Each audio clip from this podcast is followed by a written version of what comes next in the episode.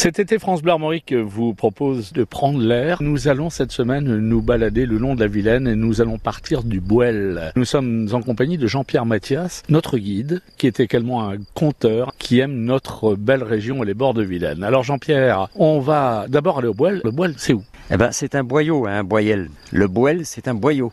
C'est un boyau que la Vilaine s'est creusé quand elle dit bon bah c'est bon je suis parti de Mayenne, euh, j'ai vu Vitré, j'ai vu Cesson, j'ai vu Rennes, j'ai vu tout ça, bon euh, je vais au sud.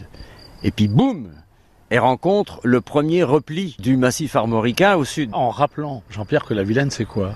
C'est un fleuve.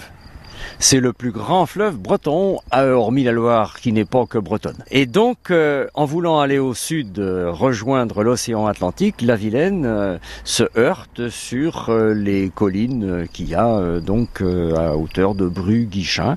Et entre Guichin et Bru, sur le territoire de Pont-Réan qui n'existe que virtuellement pour une part, puisque c'est une petite agglomération et puis de la campagne, mais qui ne sont pas communes, ça dépend et de Bru et de Guichin et un peu de Gauvin. Donc la Vilaine, pour descendre au sud, elle a dû se frayer euh, un passage, un bouel. En gallo d'ailleurs, on dit quasiment comme en anglais, qui disent bouel, nous on dit un bouillet, des, quand il y en a beaucoup de boyaux, ça fait des bouillaos. Moi je vous propose de partir euh, du euh, moulin du bouel. Comme je suis euh, guichenat de Guichin, que c'est là que je demeure, je vous propose de partir du parking qu'il y a auprès du très bon d'ailleurs restaurant qu'il y a là, le Marin Bouel. Mais avant de partir, on peut rappeler ce qu'est ce moulin du il, a eu un passé où il a fonctionné, il a travaillé ce moulin? Ah oui, oui, il a même ressemblé euh, jusqu'au XVIIIe siècle à ces bateaux euh, qu'on voyait sur le Mississippi avec euh, deux roues à aube, mais là, il bougeait pas.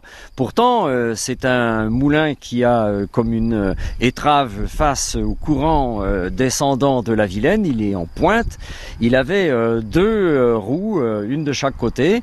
Il a dû tourner du 16e au milieu du 19e euh, je vous dis ça à la louche. Hein. On a la même forme de moulin d'ailleurs sur la commune de Saint-Snou, mais il est moins visible, moins connu. Alors le village du Bouel appartient à la commune de Guichin, Pont-Réan, Guichin, puisqu'il est sur la rive droite. de ville, il y a un village. Mais le moulin lui-même, il appartient à la commune de Bru. Enfin tout ça, c'est le Bouel. Alors le moulin, il n'est plus exploité depuis très longtemps. Il est même euh, tombé en ruine euh, fut un temps. Il a été restauré dans les années 60 70 par Jean-Yves Connen de Bru un gars de bru, avec toute une équipe de gens. Je sais, moi j'ai vu, j'ai lu ça, j'ai pas l'honneur de le connaître. Je sais qu'il y a des projets de restauration encore. Il y avait déjà eu des choses entre temps. Aujourd'hui, il n'est pas accessible au public.